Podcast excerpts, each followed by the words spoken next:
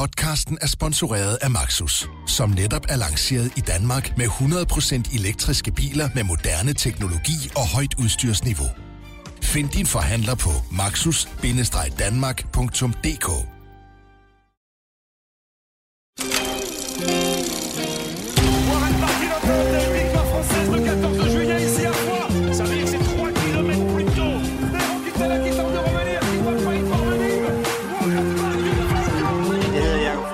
Og du lytter til turen på bagsædet. Ja, tak, ja, tak, ja, tak. Ja, sehr geil. Aus Tirol. Kom så, Wolfgang. Nå, velkommen til BT's gule Skoda. Bilen, der snart er mere støvfarvet end gul, bliver vi nødt til at indrømme. Og blodplettet. Blodplettet? Ja, vi har jo nogle af de der store insekter, vi har ramt. Nå ja, vi skal have den gjort ren Skoda, vi lover at gøre den ren snart. Og velkommen til den podcast, som vi kalder for turen på bagsædet, og den bliver optaget her på bagsædet af BT's Tour Skoda. Mit navn det er Lasse Føge, dit navn det er Rasmus Rask, og dit navn det er Frederik Schernig. Bonsoir. Vi er samme sted, som vi går på det her trøstløse motorvejshotel. Vi har dog vendt bilen om, sådan, så vi sidder nu og stiger ind i noget, der ligner sådan en sovjetisk borgerservicebygning derovre. Så har vi en rigtig flot til venstre, en rigtig flot, nærmest episk solnedgang. Ja, over det har vi faktisk. De endeløse bjerge her, hvor vi er. Og skråt over for os ligger der så klemt ind mellem fuldstændig ligegyldige hoteller en tysk, kæmpestor tysk biergarten. Med grønt neonlys. Ja. Og er det en gris, der er på logoet? Og det er meget underligt. Det der er omkring 30 grader her i Massif Central i dag, og så skal man sidde og kigge over på tysk startelfest derovre. Jeg tror faktisk, det er en meget hyggelig by, det her Riom, men I vil jo gerne holde jer ude i forstederne, så I kan komme på Burger King og McDonald's og spise på hotellet. Der er jo nogen, der gerne vil ind og spise god mad i aften, men okay, lad os da blive herude. Jamen lad os da gøre det. Så kan vi da også starte med den her podcast. Det dagens etape, lad os starte med at få slået fast, hvem der vandt. Det gjorde Daniel Felipe Martinez fra EF Education, hvor han er holdkammerat med danske Magnus Kort, som jo desværre ikke er til stede. Det er jo den kolumbianske Dan Martin. Ja, det kan man godt kalde ham.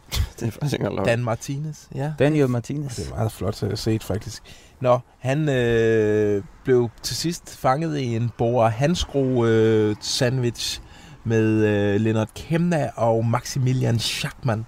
Men han kunne sagtens tage de to tyskere alene, og han til sidst så spurtede han simpelthen fra Kämna. Det var en sindssygt fed afslutning, og det var virkelig et ærligt cykelløb. Normalt, når man er 2 mod 1, så vinder man 99 ud af 100 gange, men vi kørte op ad den her stigning, eller de kørte op ad den her stigning til sidst, som bare, den var så stejl, at de nærmest, det havde været hurtigt, hvis de var kravlet op. Og der kan man sige, der er det lige meget, om de havde været 100 på hans bora, hans bora, som vi kalder ham. Fjerbora. De kunne ikke gøre noget med ham. Nej. Det var fedt at se. En sej afslutning. Ja, det var også fedt. Bare en opslidende etape, ikke? Man kunne virkelig mærke på de der gutter. Især til sidst, da Kämna og Martinez, de prøvede at køre fra hinanden på skiftet, at de prøvede virkelig at skyde med det allersidst, de havde. Jeg kom til at tænke på legendariske Jens Voigt, som sagde det der med, shut up, Lex. Do what I tell you. Og det var bare, det var total mælkesyre fest der til allersidst. Men der må man sige, at det kolumbianske landskab, det er sgu hårdere end det tyske. Det var ham, der var den stærkeste til sidst. Nærmest samtidig med den afsluttende sprint, så eksploderede det jo lige pludselig nede hos favoritterne, hvor vi må sige, der var dømt slovensk slugfest. Det var igen fristes jeg til at sige Primož Roglič, og så kørte turkaravanen forbi og sådan nogle lastbiler med en øl på 7 meter nærmest. Det var et slovensk slugfest. Primož Roglič og Tadej Pogačar, de var igen de stærkeste af favoritterne og kørte alene fra de andre. De nåede ikke at få så meget tid.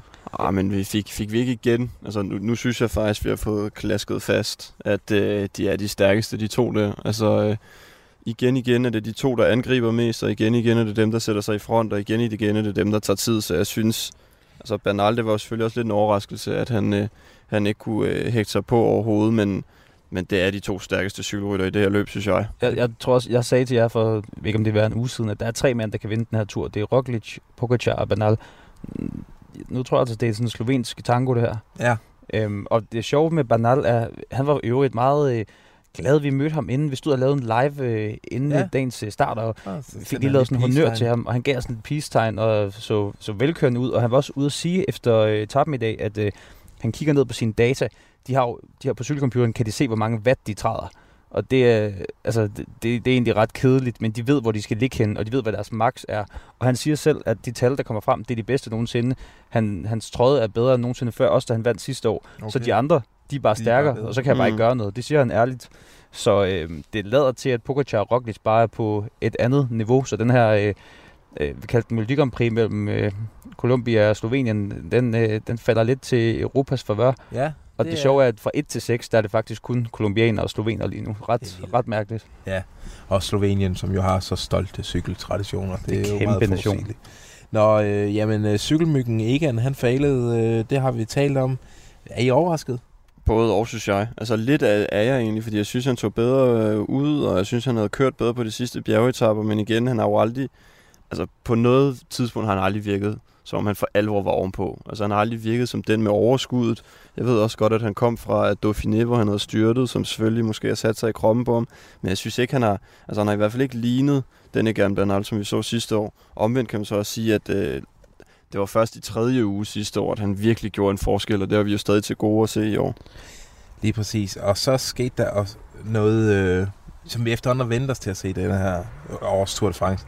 Nemlig den franske katastrofe. Først var det jo Thibaut Pinot, som altså kollapsede fuldstændig.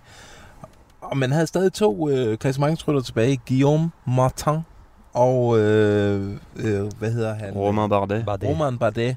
Og hvad skete der i dag? Begge to, de eksploderede på det sidste stigning. Bardet var også lige nede og styrt. Og de smider over 9 minutter, og de er også streget nu.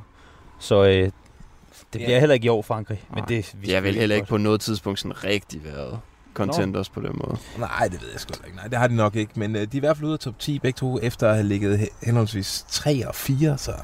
Men Alaphilippe, skal vi lige hurtigt... Altså, han røg jo med det rigtige udbrud, og så tænker man, det er jo Alaphilippe. Så vender han sgu nok. Men han er heller ikke stærk længere. Det er ligesom, han toppede nærmest på første etape. Jeg tror ikke. Det var også noget ekstraordinært, vi så ved Tour de France sidste år, og vi har også set det før med franskmænd, at de bliver båret frem. Vi har set det med Thomas Verclaire, og tidligere med Cédric Vasseur, tror jeg han hed. Det der med, når en franskmand først får fingrene i trøjen, så holder de fast i den på sådan en nærmest naturstridig måde.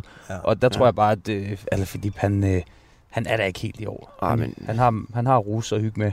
Der er noget, når... Og så når en franskmand kører i gult, det mærker man jo også, når man ser dem køre forbi, og publikum, der klapper, og der er så stor opmærksomhed omkring det der. Jo, det er rigtigt. Men jeg synes lige, vi skal nævne Mikkel Lander og Richie Porte. Det er jo Richie Portes sidste Tour de France som kaptajn, det her. Et kæmpe præstationer, de to har gang i. Ja, det er rigtigt. Slår Bernal i dag. Det ser pludselig meget lovende ud for Richie Porte.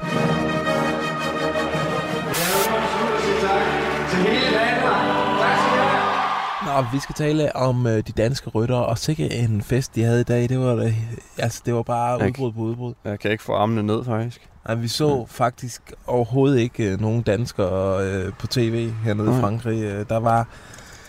Det var heller ikke en tab, der lå til nogen af dem. Vi havde heller ikke regnet med det. Nej. Måske kunne vi da godt have sendt en af sted det der. Vi vidste, der ville køre et stort udbrud til at starte med. Det havde da været meget. Men som vi har snakket om før, de skulle lidt låst, de der danskere. Ja, altså, det er de bare. De har nogle opgaver, de skal lave, som er uden for... Det så du ikke på tv. Altså, det er... Ja, og plus, altså, der er en dag i morgen, som godt kunne... som der sagtens kunne stå en danskers navn på. Niklas E. kører faktisk en okay etape i dag. Han kører ikke sammen med Pinot, men altså, det er jo ikke noget at råbe. Og han styrtede også faktisk. Det var flot. Det er faktisk okay gået, Niklas E. Han blev også dagens dansker i vores dagens dom inde på BT.dk. Og så kommer Thor Hushoved. Nej, nu stopper det simpelthen. Velkommen til. Ja, det er jo ikke nogen overraskelse. Jeg var også i går. Nej, men det skal altid være, mens vi er i gang med podcasten. Det er rigtigt. Så ser vi kan få ham ind. De underbukser, de tigger altså på at blive leveret. Nu de kører væk fra os. Nu kører de væk, ja. Og der gik min computer. Frederik, kan du ikke på at råbe ham over? Skal jeg løbe ud og hente ham? Nej, skide værd med det. Nå, jamen når vi ikke kan snakke om danskernes præstationer i dag, så synes jeg alligevel, vi skal tale om dem, fordi der er jo i Danmark der er det jo en historik eller tradition for, at man sender sin knægt enten til håndbold eller fodbold. Mm. Og så tænkte vi, jamen hvordan er de her drenge egentlig havnet på cyklen? Det er jo ikke sådan, man siger, den lille 6-årige Søren, nu skal du gå til cykling. Altså det er ligesom et valg, de skal tage selv. Nej, man vil nærmest ikke sige det. Altså med den fortid, den historik cykelsporten har. Mm. Ja, lige præcis. Lige præcis. For de var jo unge dengang, hvor det hele det var lort, og der var kun dårlige historier fra cykelløb. Med. Så vi spurgte dem, hvad lavede I egentlig før i dag? Og du talte med Kasper Asgreen, Frederik. Ja, det gjorde jeg. Og han lavede egentlig før I cyklede, ikke før i dag. Så jo før i dag. Hvad lavede I før i dag? Jamen, han har jo faktisk en lidt sjov historie, Kasper Asgreen, fordi han er jo en af de drenge, som har dyrket noget rigtig meget, inden han begyndte at cykle, men som ikke er fodbold og håndbold. Altså, han gik til dressur. Ja. Og han var faktisk ret god til det, og valgte nogle medaljer og nogle stævner og sådan noget. Men skal vi ikke lige høre hvad han sagde, da vi snakkede med ham om det tidligere? Jeg tror, jeg er reddet i 9 år eller sådan noget, og så skiftede jeg til cykelsporten. Jeg prøvede lige lidt forskellige ting af i mellemtiden der, men der var ikke rigtig noget af det, der var mig. Dressuren, jamen det er begge mine forældre, de har reddet i deres unge dage. Der er ikke nogen af dem, der har reddet længere, men de stoppede begge to før mig. Jeg stod og skulle have en ny hest på et tidspunkt, og den anden år blev lidt for lille. Jeg var ved at skyde rimelig meget i vejret på det tidspunkt. Og så fandt vi aldrig rigtig lige den helt rigtige. Og så gik der bare længere og længere tid, og stille og roligt så gled interessen ud i sanden. Nej, jeg har ikke siddet på en hest i 10 år. Nu er der vanvittigt, hvis et Bjarne op til Bjarne tager et næb og siger, det skulle være kold. Det skulle en lille spring at tage fra dressur til cykelverdenen. Det er det.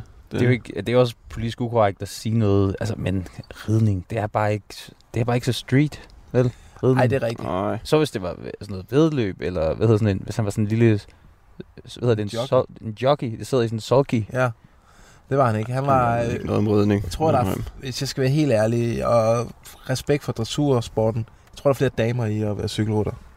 Ja, det er der nok.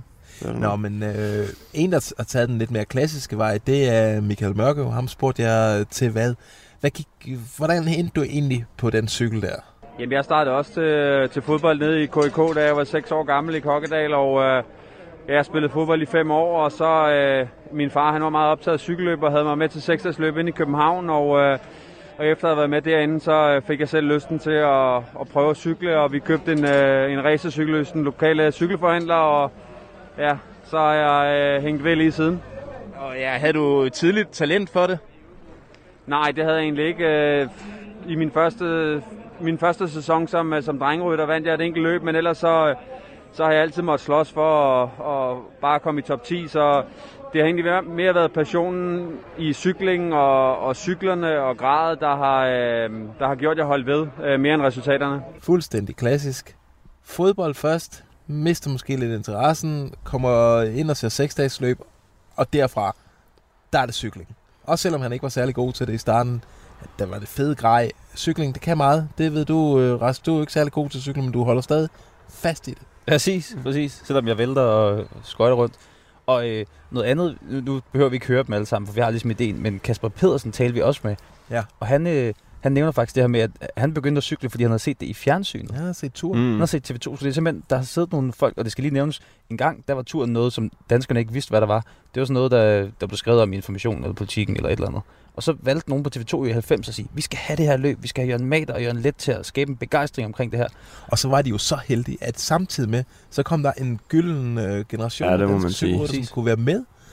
Og være med til at sætte stort aftryk på Tour de France, så det var altså. Jeg har selv spurgt Jørgen Leth, altså det var jo nærmest helt magisk og tilfældigt, at de her danskere lige pludselig piblede frem. Og det er jo sjovt at se, at det er jo deres skyld, at der er så mange unge danskere på World Touren i dag. Det er jo dem, der ligesom er opflasket med, hvad kan man sige, fra 90 til 2000.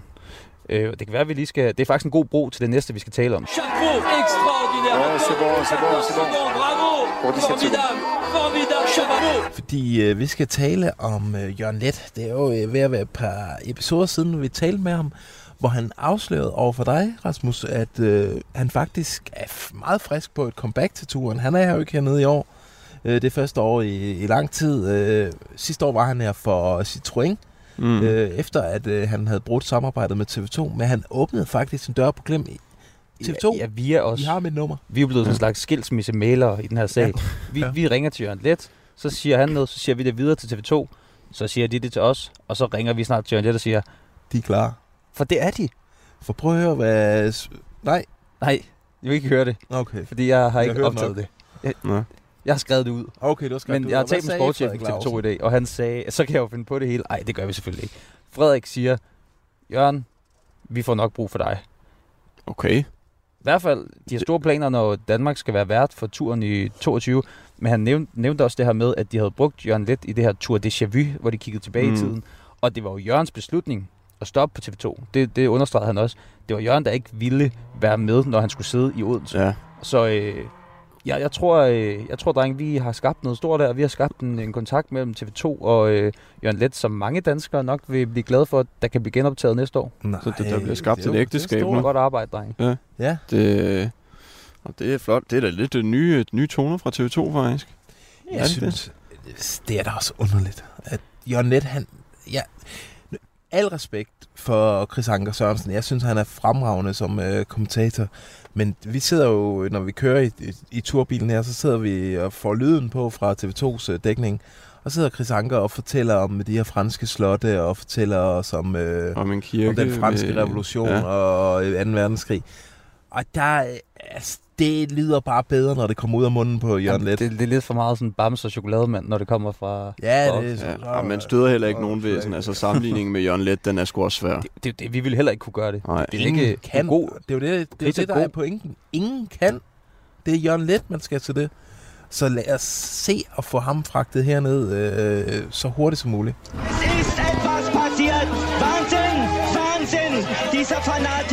Drenge, vi skal lige lynhurtigt tale om det, som alle går og taler om, coronaen hernede i Frankrig, og der er nemlig nyt. Hvis jeg lige kan starte med at give en status på det, for jeg har skrevet en artikel om det i morges, og det ser altså virkelig, virkelig skidt ud. Det er all-time high, 10.000 nye tilfælde, og Frankrig er jo, altså, baren er åben, nattelivet er åben. Det er jo ikke, fordi de tager det så alvorligt, ligesom i København og i Danmark, men... Vi rammer snart nogle store byer. Vi rammer Lyon i morgen, og jeg er sgu lidt nervøs for, hvad det her skal ende med, faktisk. Hvad siger du, Frederik? Du har læst op på situationen. Jamen, det er især i de store byer, at der er blevet snakket om, at man måske vil begynde at lukke ned igen. Altså indføre en eller anden form for isolationskarantæne-agtigt noget, hvor folk ikke må bevæge sig meget udenfor. Men det er ikke helt sikkert endnu. Altså i dag er der blevet besluttet, at 42 områder i Frankrig, de er gået over i rød farve, og så må man selv i de forskellige områder beslutte, hvor meget man strammer ind. Men altså, det siger altså noget, det der med, at vi er oppe på et rekordantal. Altså, man skal huske på, at Frankrig var jo sindssygt hårdt ramt. Altså, jeg har jo mange venner og bekendte hernede og familie, som... Altså, de måtte ikke bevæge sig udenfor, medmindre at de havde en seddel på, at man gerne måtte, og man måtte ikke løbe mellem kl. 10 og 19 og alle de der ting. Så altså, det er ret vilde tilstand, vi nærmer os igen nu. Det er spændende, hvordan det bliver den kommende uges tid. Ja, de må gerne lige... vente med at lukke cykelløbet ned til efter vi er kommet til Paris. Der har vi nemlig et rigtig dejligt hotel. Okse fra Hammel, ørnen fra Herning, kyllingen fra Tølløse. Ja, vi har jo, som faste lyttere ved, jagtet et kælenavn til turdebutanten Kasper Pedersen. Han har vist sig lidt besværlig.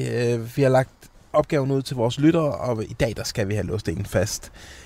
Vi har fået en mail fra Daniel Holmberg. Han skriver, hej drenge, tak for en genial podcast. Det var sgu så lidt. Et lille navn til Kasper Pedersen fra en dansk lærer, som forsøger at komme så tæt på et fedt rim. Så der er først den kedelige.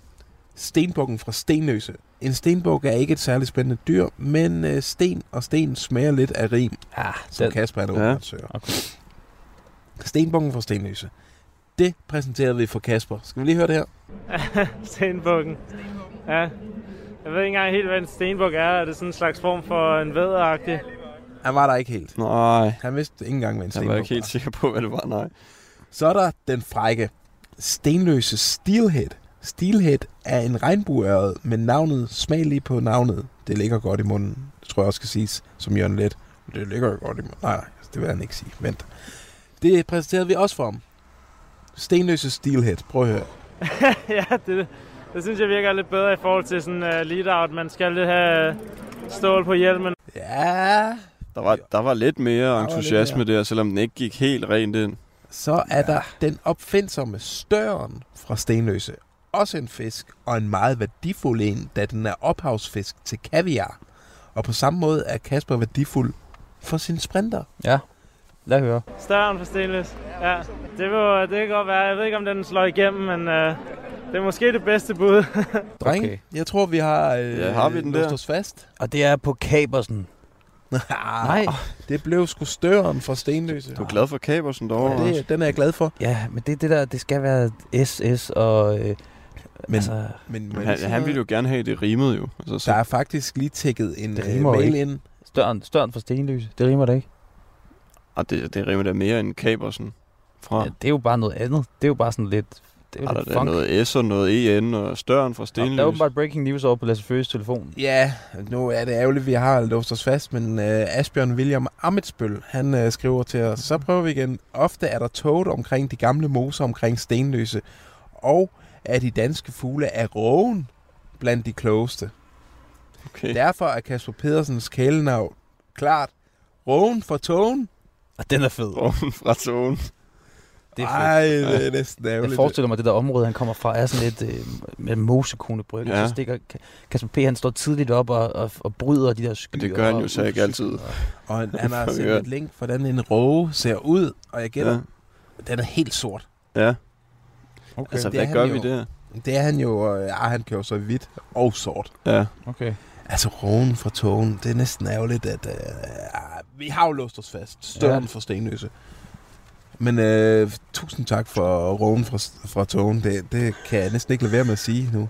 Sådan her lyder en råge i øvrigt. Altså, vi kan også tage den med til ham en sidste gang mellem de to der. Det lyder faktisk lidt som hans stemme også. Det er en rågelyd, det her. Kører forrest i sprintertoget og siger den lyd. Det lyder næsten som Kasper Pedersen, vil jeg sige. Ja. Okay, vi spørger ham lige. Foran valget mellem støren fra Stenløse og rågen fra tågen. Vi holder den åben. Var det det? Eller det var der andre? Skal vi nu præsentere, at vi mangler et par stykker, heriblandt Christoffer Juel Jensen.